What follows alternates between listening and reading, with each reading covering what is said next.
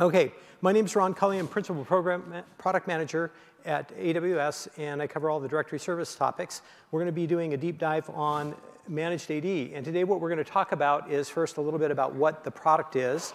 We'll talk a little bit about uh, the key use cases that exist for using managed AD. Um, now I'm going to use the, the, term managed AD here rather than its formal product name. Uh, product name is AWS Directory Service for Microsoft Active Directory. And I just don't like saying that that many times. Um, We'll be also covering a little bit about the deployment models, whether you're using it as a user directory or a resource forest. Uh, we'll talk about uh, how you install it, administer it, and configure it. And then we're going to go through some of the features, uh, in particular the uh, supported trust models that we have, the security event logging feature that we just recently released, and directory sharing. OK, so let's talk about what managed AD is. This is a uh, two, by default, you get two domain controllers. This is running on Windows 2012 R2. These are dedicated instances for you. Um, when you install them, there is, you have to have your VPC and you know, your account with your VPCs. And what we do at, the at AWS is we have our own VPC that we create the instances in, and we create an ENI into your directory. The, uh, you can add additional domain controllers to the, in, to the uh, configuration, and that allows you to scale it out in case you have a need for a higher performance, you know, distributing the load, or if you want to have additional resiliency beyond the base two. Uh, the domain controllers, as I mentioned, are exclusively yours. There's nothing here that's shared. All the data is yours. You control uh, the service. You, you administer both sides of it. And the service has been compliance audited for PCI, HIPAA, SOC, and FedRAMP. So the, it's already been approved for use in those use cases. So if you have applications that you need to run in that environment, you still have to do all of your normal auditing, and you have to make sure that you're using the directory in a way that, that is compliant. But uh, the service itself is all ready to go. Now, Amazon does the operational management, which means we do the multiple AZ deployment, we do the patching, the monitoring, the recovery, the instance rotation, snapshots, and restores. So that's what we do, and most all of that is done through automation. Uh, what you'll do as a cu customer is you'll configure the directory and you'll administer it. Uh, from a configuration standpoint, this is about creating trusts or managing trusts, uh, configuring uh, event logs, how you want those processed. Um, if you want to add a certificate authority to the system and use it with LDAP-S, you can do that. Uh, you also then administer it in terms of the users, the groups, computer objects, and those things. You use the standard Active Directory uh, domain administration tools that you normally use. There are two editions. We have the standard edition, which has one gigabyte of storage for the directory information table, or the DIT, uh, the Enterprise Edition has 17 gig. And from a user standpoint, there's no hard limits on this. We don't monitor users or anything like that. But it's approximately about 5,000 employees is the, the size that you would want to go to with the standard edition. And if you have over 5,000 employees, probably the Enterprise Edition. Let's talk about the use cases here. The first uh, key use case is that you can domain join and manage EC2 instances using group policy in the managed AD. Once you've joined the instances to the directory, you can run traditional AD applications like remote desktop licensing service, uh, .NET applications, SharePoint, SQL Server, certificate servers, anything you can think of that's normally an AD type of an application. There are some applications that may not be compatible with it. You'll want to check a little bit deeper to make sure, because the directory, uh, we, while we support most of the AD functionality, there are some features that, that we can't support right now. As an example, if you're trying to run Exchange, uh, you would not be able to install Exchange on this because of the way that Exchange interacts with the directory and the permissions that are required. But there is a huge number of, of AD-aware applications that do work with the directory uh, just by running them on domain-joined instances. In addition to that, we have some compatible AWS applications and services. As an example, RDS for SQL Server gives you a managed SQL Server in the cloud that uh, uses managed AD for authorization purposes. So if you have users that have signed into the directory, then they can go and access SQL Server with their Kerberos tickets, and they get a Windows single sign-on experience when they're using SQL Server apps. Amazon Workspaces is a virtual desktop uh, uh, infrastructure in the cloud that uses managed AD, and so users can sign in with their AD credentials to get to their workspaces. Amazon QuickSight can use the directory to share uh, BI dashboards with people. It will look up the users and groups, and you can share that uh, with other users. And then we have some other applications as well, and you can find out a little bit more about those if you go to the awsamazon.com slash directory service website. You'll be able to find out a little bit more information. Um, just as a, as a, side note, this presentation will be available after the event, so you'll be able to get all of these slides and, and, and have that at your disposal there. All right, um, next, let's talk about user versus resource forest models. So many people choose to use the directory as their, as their user directory. So you can add users to it just like you would with any Active Directory and create groups and all of that. If you use the directory as your user directory, and you want to use it with Office 365, you can do that by installing Azure AD Connect on an EC2 instance that's domain joined, and then that will uh, configure it with pass-through authentication. That will synchronize the users up to Azure AD, and then your Office 365 users can sign in with their Active Directory credentials. If you're more advanced and you want to do SAML federated authentication to applications like Dropbox or Salesforce or GitHub or something like that, then you can install ADFS, AD Federation Services on an EC2 instance and do that. But as an alternative, and probably a little simpler to do, you can install the AWS single sign-on service that provides a, a SAML IDP for you to use in the cloud with these other applications without having to set up SAML infrastructure. What AWS SSO does is it will use managed AD directly for those users, and you don't have to set up that SAML infrastructure. Now, you might look at this and go, well, that's great, except I have my existing Active Directory. I have all my users on premises right now. I'm just trying to find a way of moving some workloads to the cloud, and I want to use my existing AD uh, users.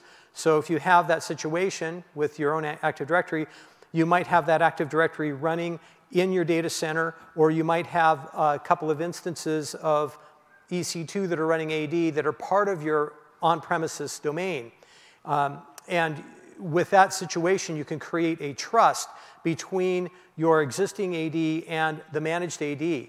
And that creates a resource forest model where you can run traditional AD applications in the cloud or run the compatible AWS applications in the cloud, and they will use the trust to work with the user accounts that exist in your existing AD. Does that make sense?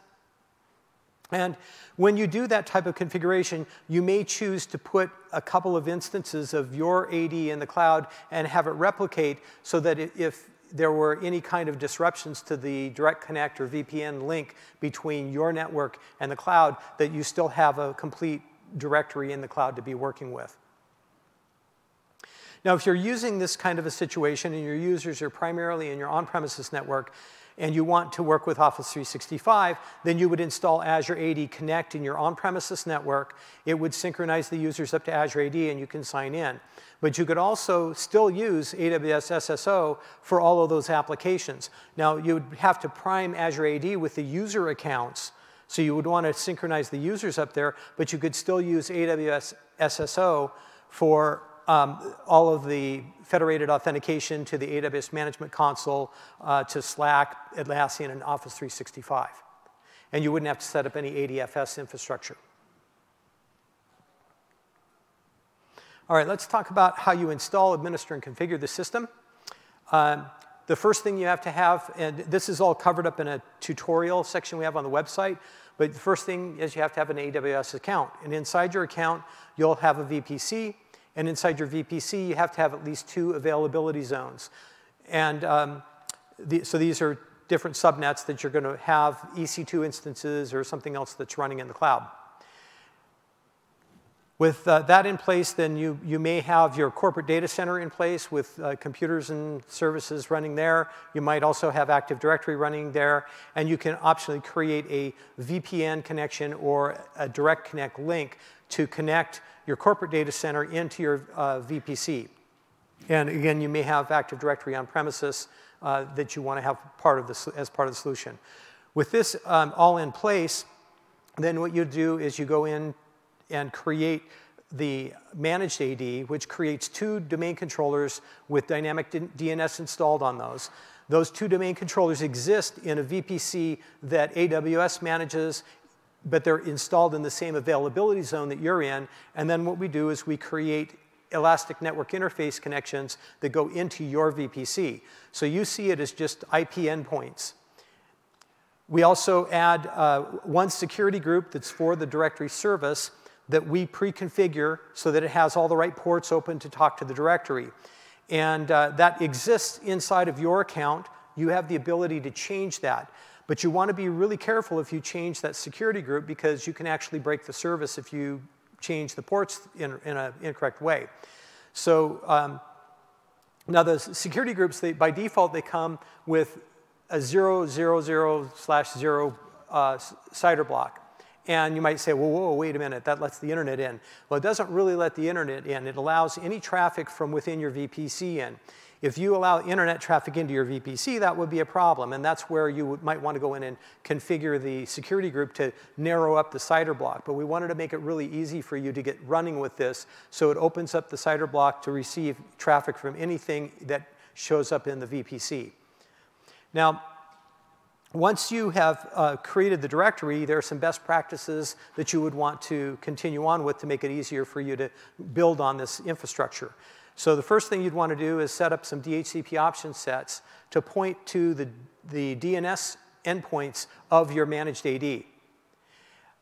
Next, you would want to set up a separate AWS security group, which is the, the firewall, for your EC2 instances that will be inside of your VPC. Next, you'll want to have an IAM role that has the policy Amazon EC2 role for SSM. And what that does is it allows you to take advantage of a feature of EC2 called seamless domain join. And what seamless domain join does is that during the creation of your EC2 instance, it will automatically join to the domain. You don't have to do any, any other code or manual stuff. You don't have to worry about uh, how do I protect a secret in the directory that I can use to do the creation of the computer object. So this is just a really quick and easy way to get your EC2 instances up and joined. Uh, you'll need a key pair file, the PEM file, and then what you'll do is you'll install an EC2 Windows instance, or you could use a, a desktop in your environment if you wanted to. You have to have something that's domain joined to the managed AD, and that's where you're going to run AD administration tools like Active Directory users and computers, sites and services, those kinds of things. Now, when you configure the administrative instance, uh, this is probably more um, review for most all of you, but you'll RDP into the instance. Now, the account you're going to sign in with is the domain that you created when you created your managed AD. And the username is ADMIN. It's admin, not administrator. And that's because uh, AWS preserves the domain administrator account for our use to do the operational management. And uh, so I'll explain how we organize things and how we trade between what we do and what you do in just a moment. So you'll sign in with the admin account that you, that you gave the credentials for when you created the directory. And then you'll go into the server manager in Windows and um, add group policy management, ADDS, and ADLDS tools, and the DNS server tools. Once those are added, you just want to verify that you have Active Directory Administrative Center, um, Active Directory Domain and Trust, and these other types of, of uh, features. Make sure they're all installed correctly. With that in place, now you're all ready to go. You can administer your users and, and um, uh, take off and, and, go with the product. So it, when you administer things, there's the configuration part of it, which is setting up trusts, um, you know, configuring which AWS applications can use the directory, uh, setting up monitoring and those kinds of things. That's done through the AWS Directory Service Console. And then for administering users in sites and services, those kinds of things, you can use the AD tools that are running on your Windows instance. Now, as I mentioned, AWS preserves the domain administrator account for our use to do the operational management of the system. And what we do is that after we've created the domain, the domain in this case is example.com. You can see it like the third item down there, that's the domain.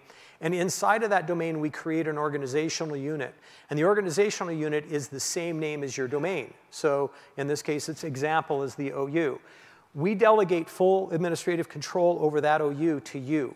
So you own that and control it. You can add OUs to it. You can add groups, users, computers, group policy, whatever you want to do, you can do in that OU. The other um, containers that are in there are under AWS's control. Now, when you sign in as the um, admin and you're in Active Directory users and computers, if you were to open up the AWS delegated groups, you'll find a number of Active Directory security groups that we've pre-created that have delegated permissions to do most all the administrative functions you would normally think of doing with the domain administrator account, which you don't really need to have domain administrator for.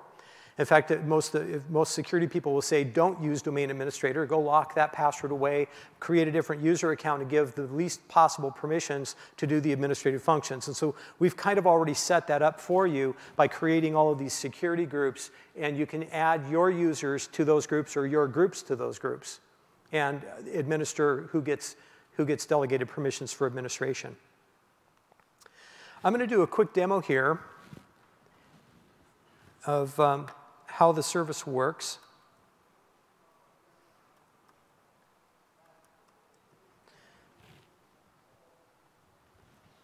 All right.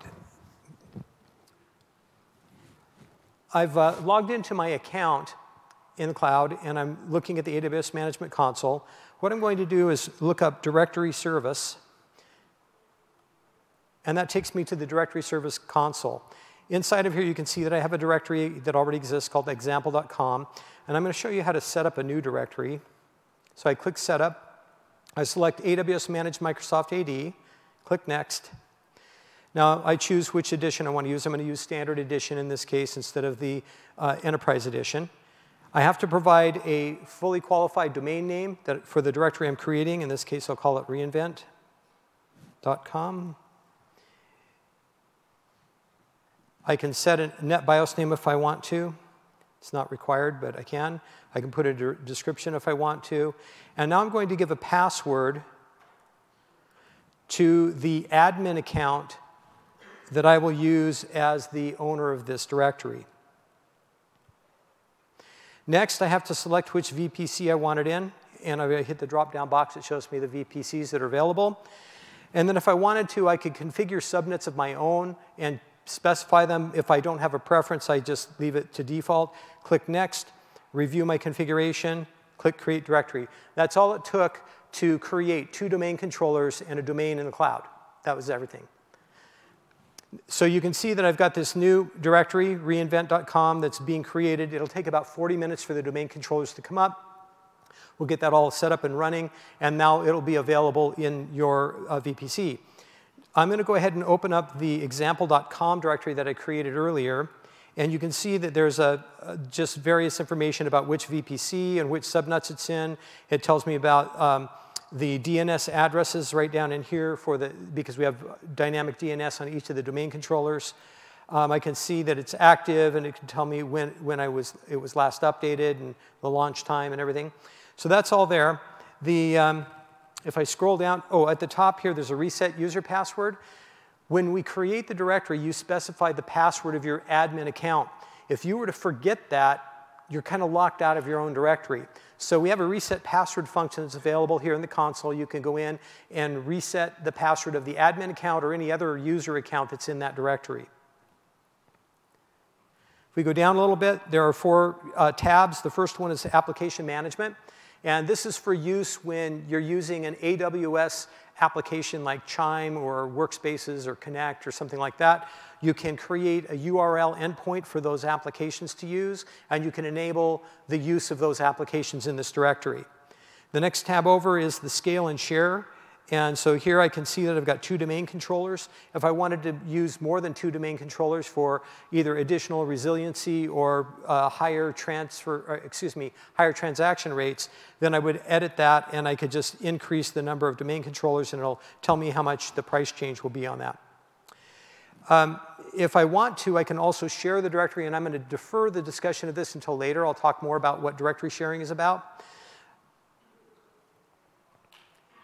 The next thing is the networking and security tab. This is where I would set up any trust relationships that I have with, with other Active Directory force that, I, that I'm running. I can also set up IP routes, so uh, some customers will be using public IP addresses inside their private networks. And so rather than us routing that back out to the internet, you set up IP routes and we'll run that back through your VPC so it gets to your on-premises network instead. So that's where you would set up uh, those. We also have log forwarding, and I'll talk about that a little bit later when I talk about how we deal with event logs. And then you can also set up multi-factor authentication. Now in this case, this is not multi-factor for your works, work doc, excuse me, for your workstations. This is for when you're using an AWS application that's accessible from the internet. So we're talking about signing into workspaces from the internet or WorkDocs or WorkMail, Chime, Connect, QuickSight any of those applications that I would access from the internet, I can configure this for multi-factor authentication, and when you sign in, then you'll get prompted for the one-time password. If I go to the maintenance tab, this is where I would set up, uh, if I wanted to monitor my directory and get paged or you know, text messages when something went wrong, I can set up SNS topics and uh, get notified on my, on my phone. I also can see that I have uh, snapshots. We take a snapshot of the directory every single day, and we keep up to five of those in the system. You have the ability to take manual snapshots in case you're about to make some kind of a change and you want to get a fresh snapshot. You can keep up to five of those as well. Now, on the snapshots, this is where I would actually do a restore from snapshot. If I wanted to, I would select the snapshot I want and go in here and say restore. I highly recommend that you never do this what you do instead is call us first. Because every time you restore from snapshot, by definition, you lose data. Because Active Directory is constantly changing. You've got users being added and deleted and permissions changing and all this stuff happening. And when you do a restore to snapshot, you've lost everything up to that last snapshot time. We hopefully can get you taken care of without having to do that as a last resort. It really is a last resort. So before the last resort is call us. The next thing is that we have schema extensions here, and you can actually modify the schema. We're actually the, the only managed Active Directory that you can actually change the schema on to support all these different applications. All right, so if I've, after I've set up my directory and done that, I can do a seamless domain join with EC2. I'm going to go over to EC2, show you how that works. Uh, I'm going to launch an instance. I'm going to scroll down here and find a Windows Server 2016 base AMI. I'm going to select the free tier here. Instead of doing a review and launch, I'm going to go next to configure. I'm going to select the VPC. It's already selected the VPC that I have. I only have one in this particular account. Um, I'm going to go down here where it says auto assign public IP address, and I'm going to enable that so that I could get to that instance with RDP and, and, uh, and do some things. And then here under, uh, where it says domain join the directory, I click on that and it shows me, here's my reinvent.com directory that's being built right now. I'm gonna go ahead and select my example.com directory. And then the next thing is I have to have that role that allows EC2 to automatically create the computer account in my directory. If I don't have that role, I can say create a new IAM role. And that will take me uh, directly to uh, the EC2 role for Simple Systems Manager, and then I could go in and create the permissions and, and finish up that role. But I already have a role in place, so I'm going to go back and just select it. It's uh, Seamless Domain Join is the name of my role. And now I do a review and launch, and launch. And that's all I got to do. Uh, select my key pair that I want to use, and uh, just launch. I'm going to I'm going to skip that part. At that point, it's just going to do a normal EC2 launch. It'll show up and it will automatically join to the domain. I'm going to go back and pick a EC2 instance that I created previously and I've already joined to the domain and connect to it. So now it's going to uh, use RDP to connect to the instance, and I'm going to choose use a different account. And here I'm going to specify the name of my domain, which is example, backslash, and ADMIN for the administrator account. Specify my password. OK. All right, that takes me into my instance, and I've got the Active Directory users and computers up. This is, you can see this is my domain. I've got the AWS delegated groups. You can see all of these different um, delegations you can do. You can delegate somebody to manage domain name system administration, uh, dynamic host configuration protocol administrators, fine-grained password policies, Kerberos delegation administrators. So if, if, let's say I'm using SQL Server and I want to use uh, Kerberos constrained um, delegation, then I can set that up in here. Um, I can do terminal server licensing administration if I wanted to run our uh, remote desktop licensing server somewhere on an EC2 instance. So those are all there. And then I've got my OU that I get to control under this admin account where I can add users. And then on these, if I wanted to add people to this, I can just simply correct, click properties, uh, go into members, and add members. Now, if I had a trust to my on-premises directory, I would be able to uh, uh, specify my on-premises network, and it would prompt me for a password in my on-premises network that gives you permissions to browse that directory. Then I can bring in uh, groups from my on-premises network. So what's kind of cool about this is if I already have a administrative infrastructure in place on premises with users that are in groups that do different administrative functions, all I have to do is take those groups and pop them in here, and now my on-premises users can manage this directory from on-premises. All right, so that completes the, uh, the demo. Let's go back here. All right, so let's talk about trusts. Uh, how many people here have existing Active Directory on premises that you want to use in the cloud? Okay, all right. So the trust model is the one you would want to use with Managed AD. Now we have a product that's called AD Connector, and AD Connector is a proxy that works for the AWS applications that you can sign into in the cloud, like Workspaces, WorkDocs, Connect, all those applications.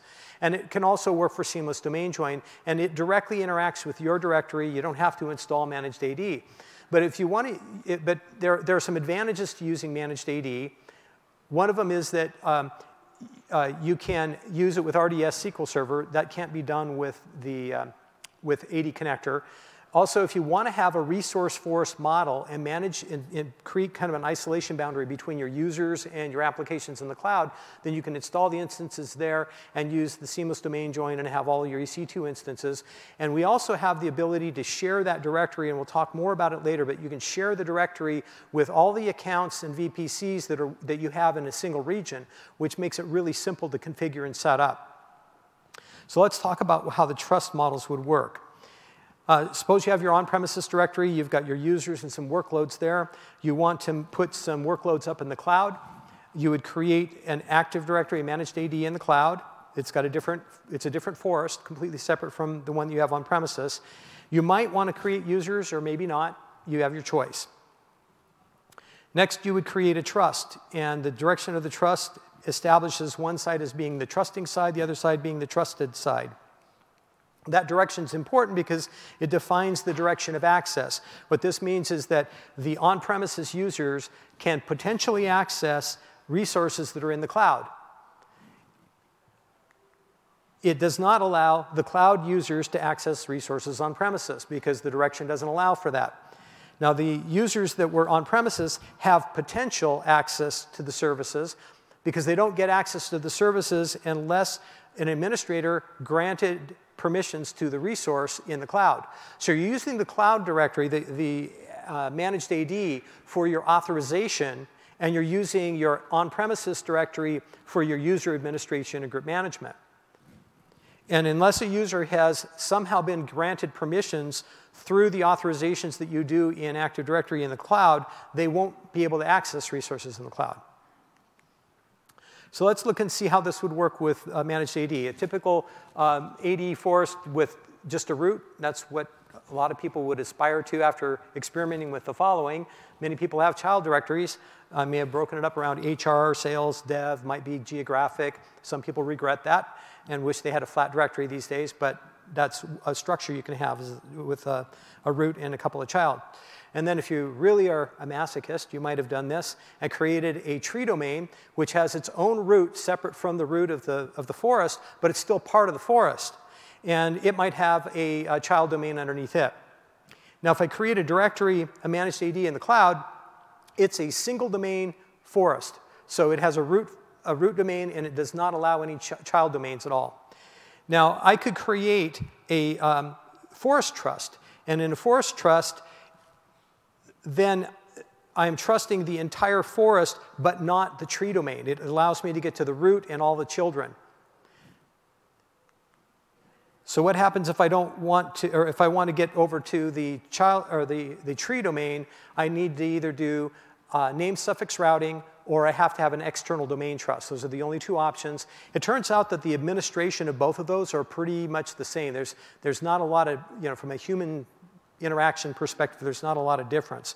So what we recently added to the system was beyond going forest trusts, we allowed for external domain trusts. So now if, with an external domain trust, I can go from the root of the managed AD in the cloud to a single domain over in the other side, which could go directly to the root of my um, tree domain.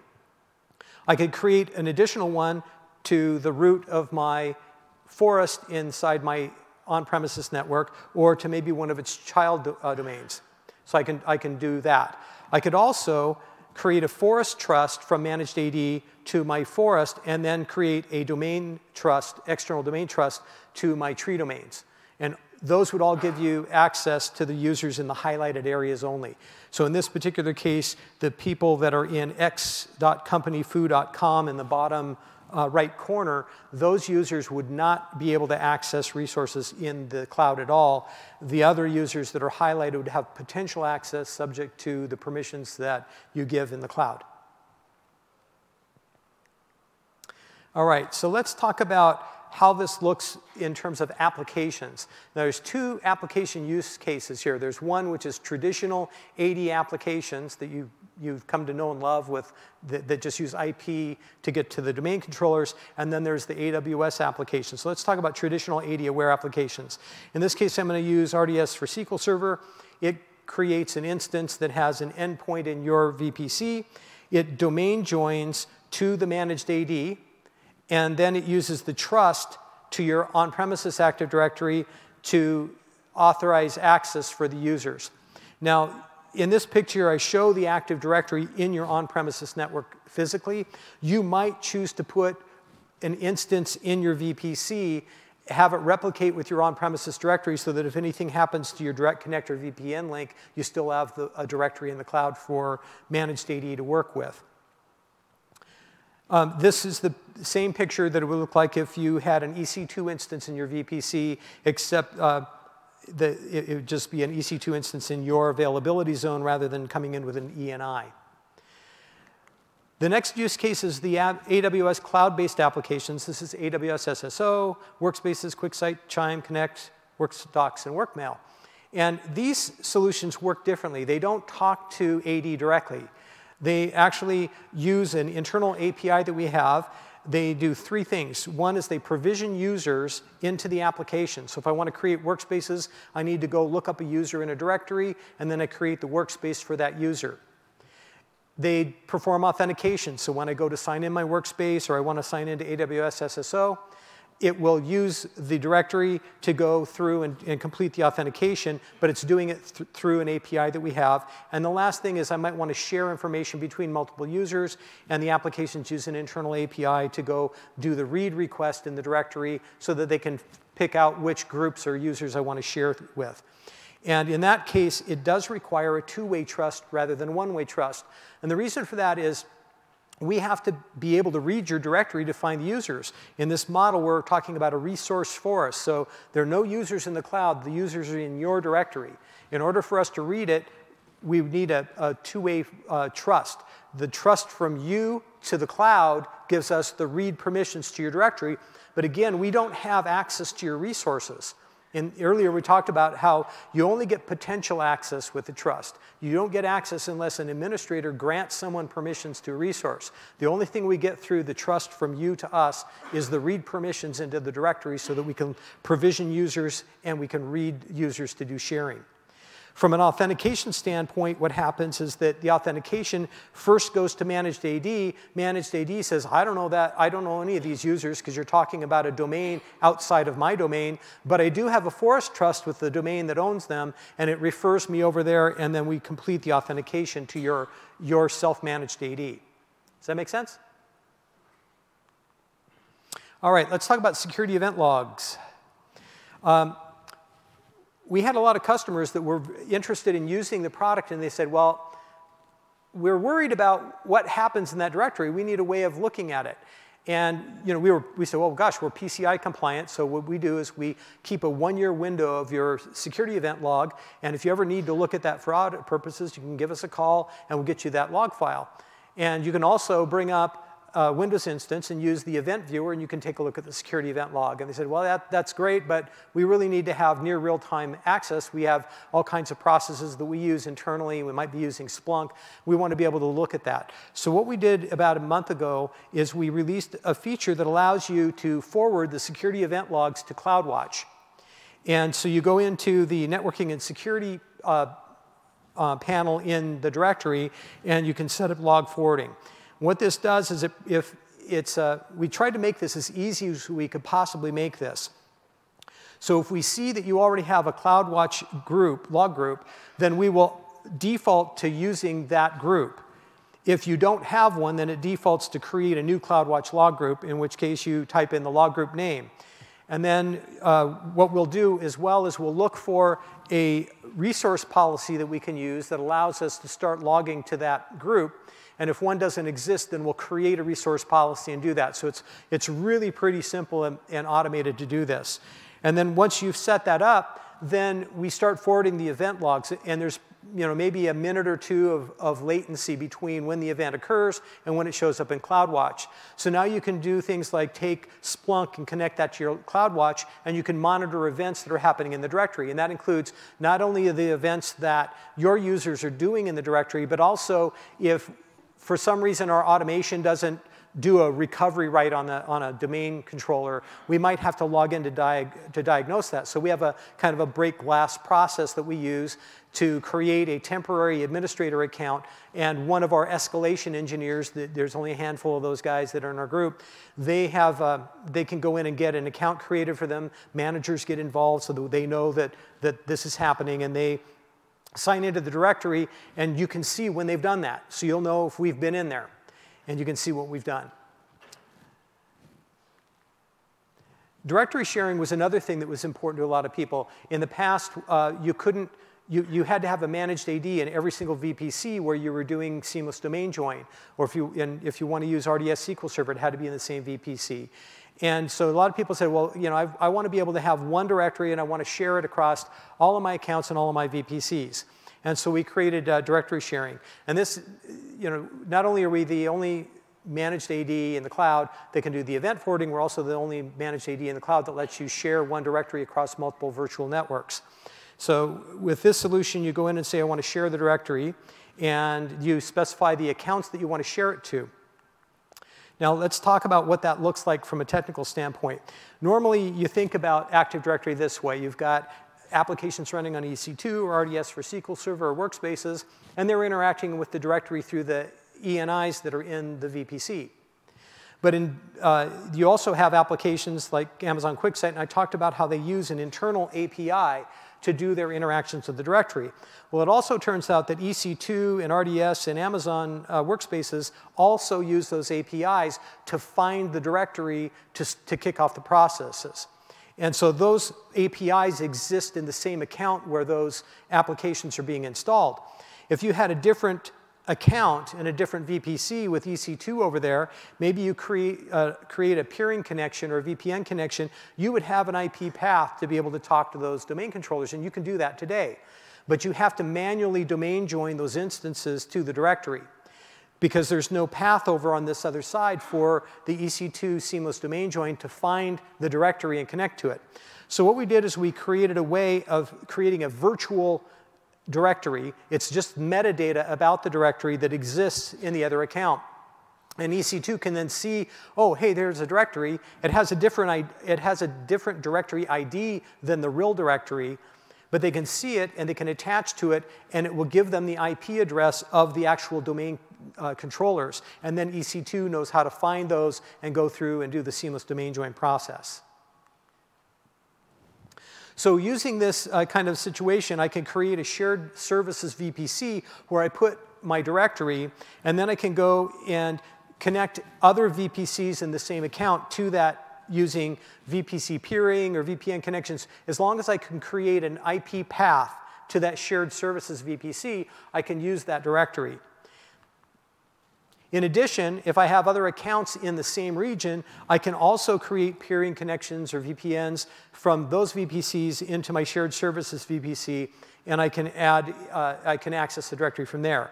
Now today, this currently works with EC2 seamless domain join only. That's the, right now, that's the only solution that works. With RDS SQL Server, uh, currently you still have to have the directory in the same VPC.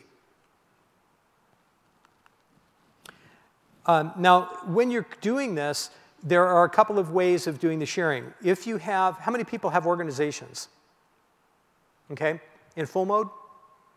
Okay, so if you're in full mode, if the directory exists in the um, master account and you go to share your directory, it will automatically give you a list of all the accounts that you can share it with. And when you've selected the, the accounts you want to share it with and complete the sharing, it will automatically give that uh, virtual directory into those other accounts, and there's no other interaction required by the other account owners.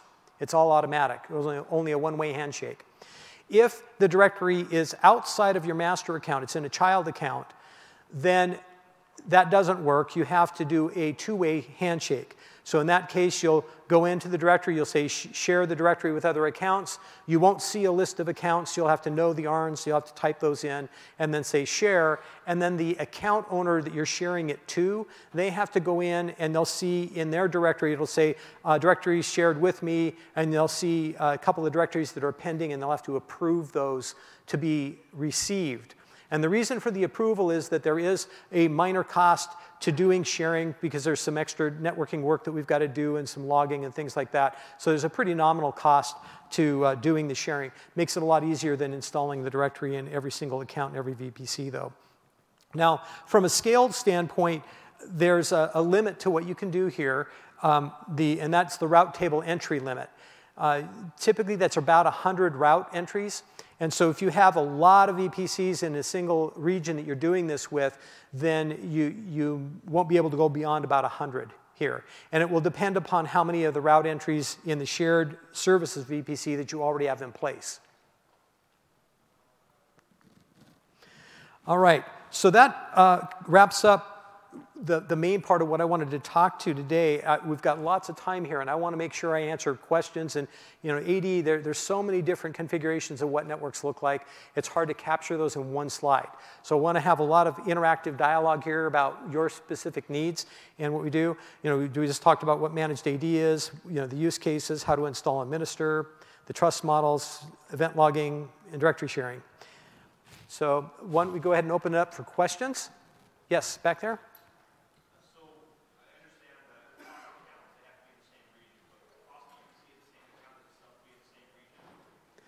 Cross account in this.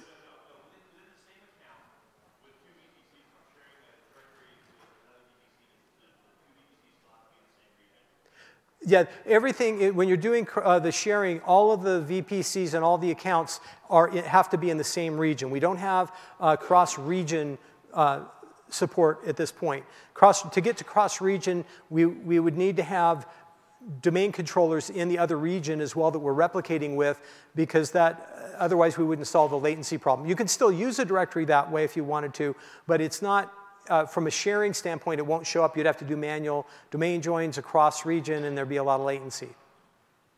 Okay, another question here?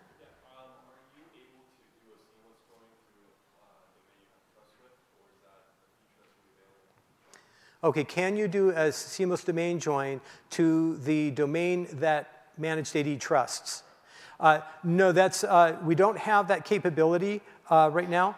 The uh, domain join uh, works because we have permissions in the EC2 SSM that can do the computer account creation. Um, so right now we don't have that capability. Yeah. So is there a way to specify the OU for the seamless domain join, or do you have to actually modify the SSM doc? Uh, I think you'd have to modify the SSM doc to modify that. Um, yes, that's true. That's true. Question here?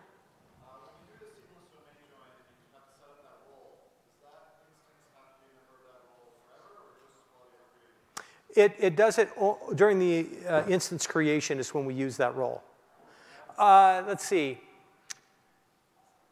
I think it, I think it maintains that role though, uh, which I think that the, the, the one thing it maintains is an S3 bucket uh, that it has to have permissions on. So that, but it does have that role, yes. Another question? Over here?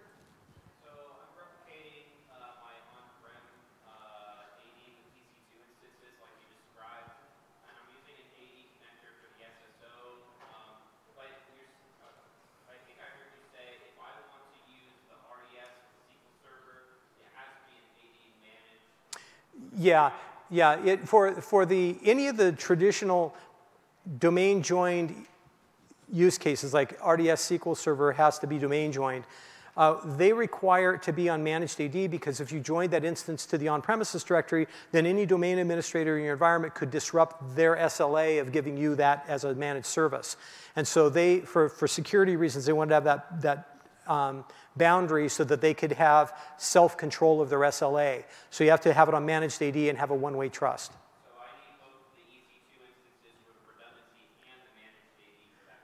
Yes, currently, yes, that's true. Yeah, here?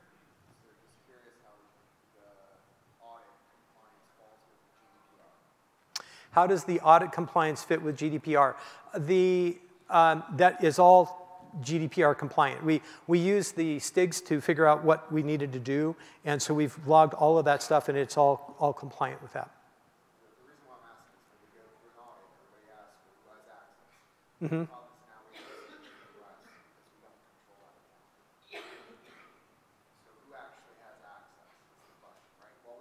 Mm-hmm.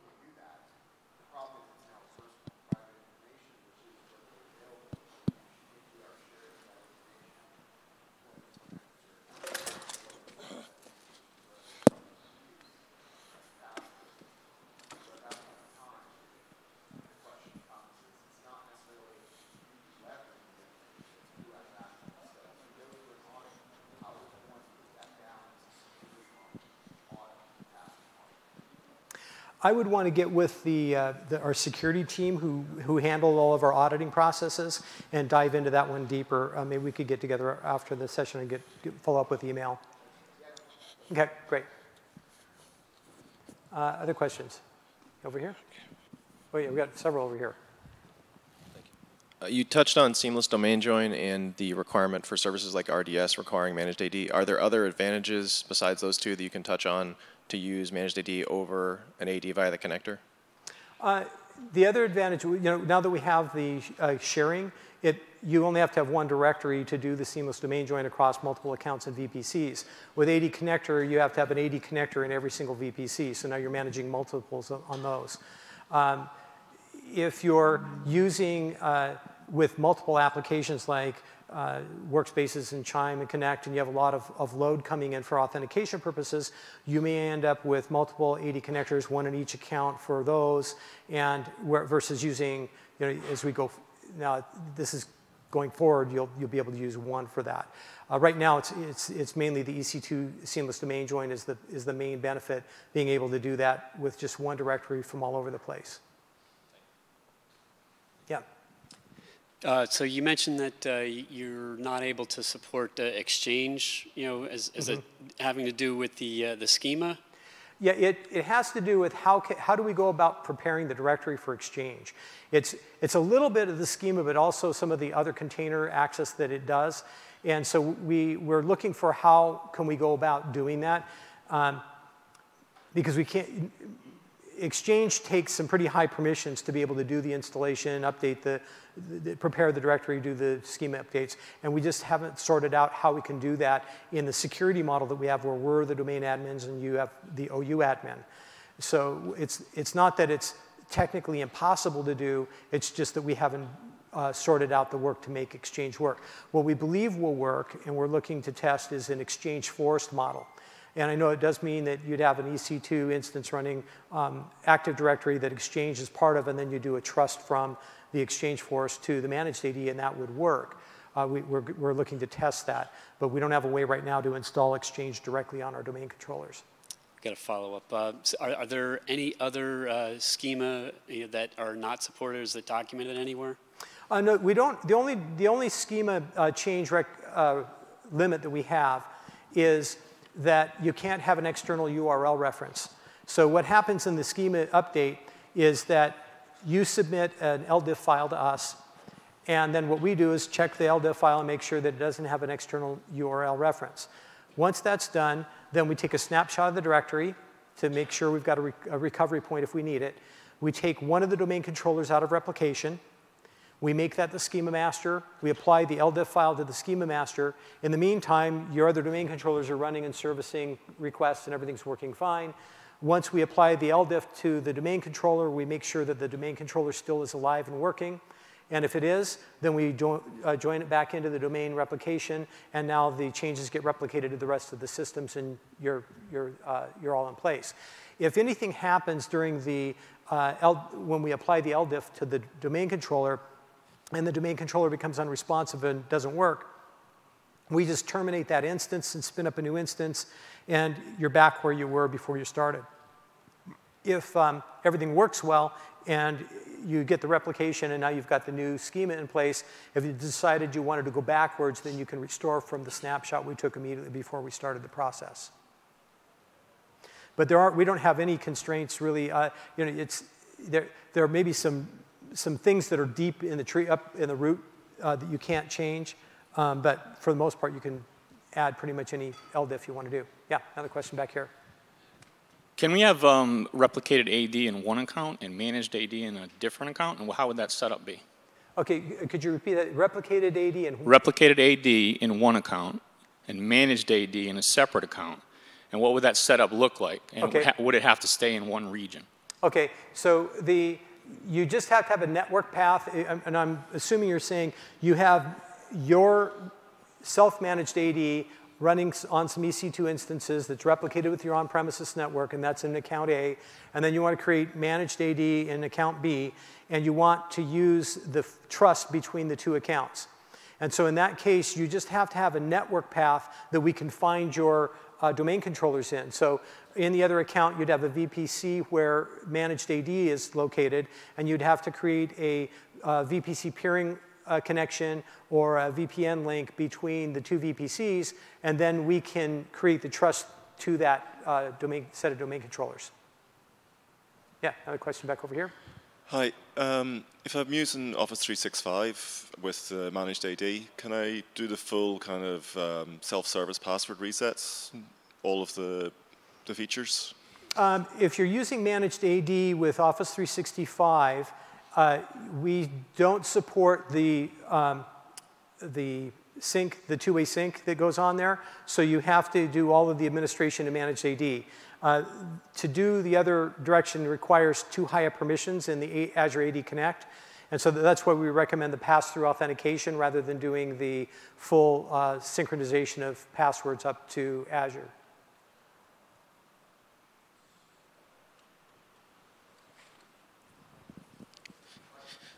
Oh, Yeah, we got one.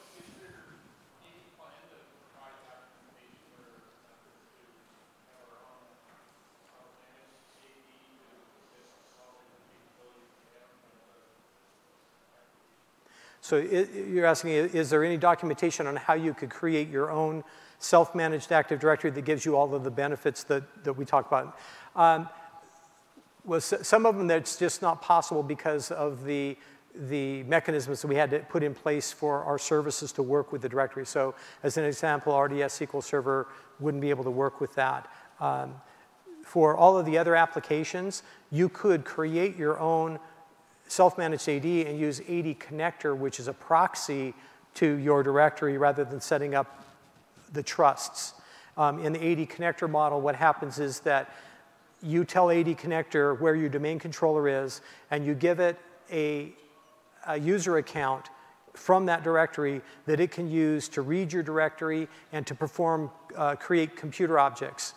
And so if you're using that, then you don't have to do anything with the trusts, and you can have everything in your Active Directory. So that means the EC2 instances are joining to your domain controllers, and um, all the authentication for the AWS applications goes directly to your domain controllers. And it, it could work cross-region as long as there's an IP path from AD connector to your domain controllers, but we wouldn't be able to address the latency uh, considerations. If you were to set up domain controllers in two regions, then you could point AD connector to the closest domain controllers in each of the regions, and that would get rid of the latency problem. Yeah, got another question? Does that answer your questions?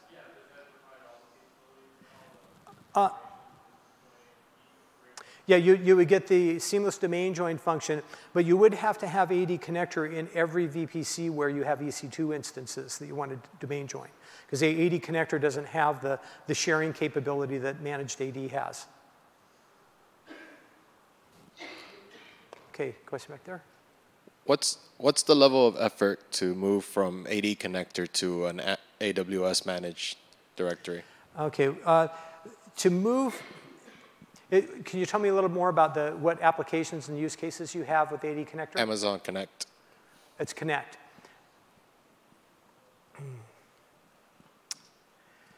think we would need to get with the Connect team on that one because they, there's, that, that would impact their configuration. We're, we're trying to sort out how we do a clean migration on that. Right now, we don't have a really simple, like, push a button and it works. So we would need to talk with the Connect team on how we could make that happen. I, I, I want to have a, more of a one-on-one discussion with them.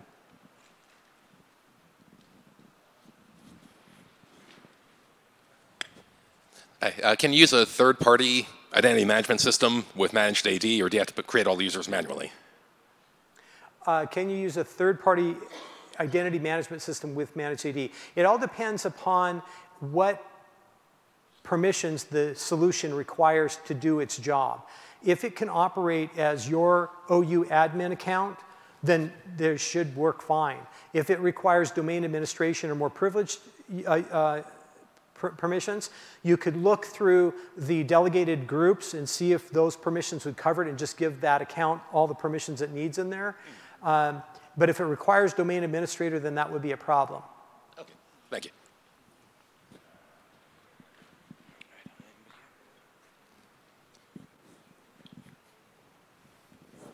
RDS for um, directory sharing, you mentioned that it was limited based on which VP, so if it's not in the same VPC, um, you couldn't take advantage of directory sharing.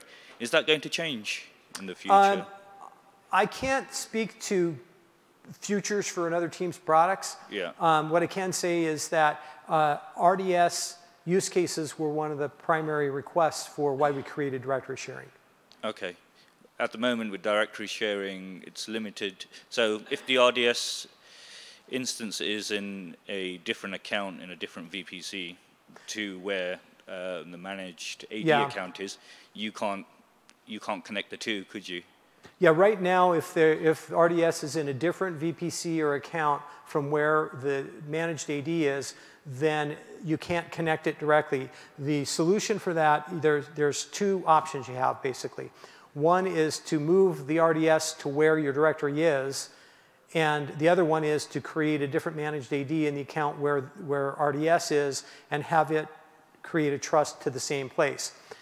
The advantages of putting RDS where the directory is is you only have to have that one trust and everything works, but it doesn't give you some of the benefits of how accounts are managed in terms of billing and, and who can manage things. It's, you have to do some extra work there. The advantage of putting managed AD in your account where the RDS is, is that you get all the benefits of isolation of the account, but you, it comes with more cost of the directory and more complexity of having to set up more trusts. Yeah. Okay, thank you. Uh, another question back here? So, so with understanding Active Directory sites and services and SLAs of replication, what is the AWS SLA for replication in the object uh, creation? So for example, if you have a workflow where an object is being joined, but there is a uh, workflow behind to doing other things, like moving it to an OU or anything else, especially when we look at Microsoft Dynamics or doing complex workload deployments, what's the SLA on the replication of the object within the org? Uh, we don't have a published SLA on the object replication that goes on in the directory. The instances are, you know, they're in the two AZs in the same region. I, from a practical perspective, it's within a, you know, like a minute or so, but we don't have a published SLA on that. It's, it's pretty quick. There's, the, the, the replication goes pretty quick there. There, there's not a lot of distance. It, it, it, would have, it would be affected if you have a high load on the servers, then it could be affected by that, but it's, it's generally pretty fast. We haven't had any, any people complain that there was a, a latency problem on that. Got time Yeah. one more question. Okay? Um, I have a uh, LDAP v3 directory that's uh, managing EC2 instances, um, and it's not Microsoft AD. Uh, could we leverage managed AD to uh, m- do the transition from the third-party LDAP's v3 directory? Because I understood it's, it requires, or I think uh, Server 2016 has the capability to manage uh, LDAP's v3 directories, but not 2012. Yeah, right now, the, I don't have a good answer for that one. We don't support Kerberos Realm Trust right now, uh, so that wouldn't provide a path of doing something between the two directories. Um, short of, you know, more of a manual migration process, I can't think of, of a good solution on that one right now. All right, I guess that my time's up. We got to clear the room for the next, uh, the next group. Um, if you have other questions, I'll pack up and I'll, I can talk to you in the hall. Thank you very much for coming today.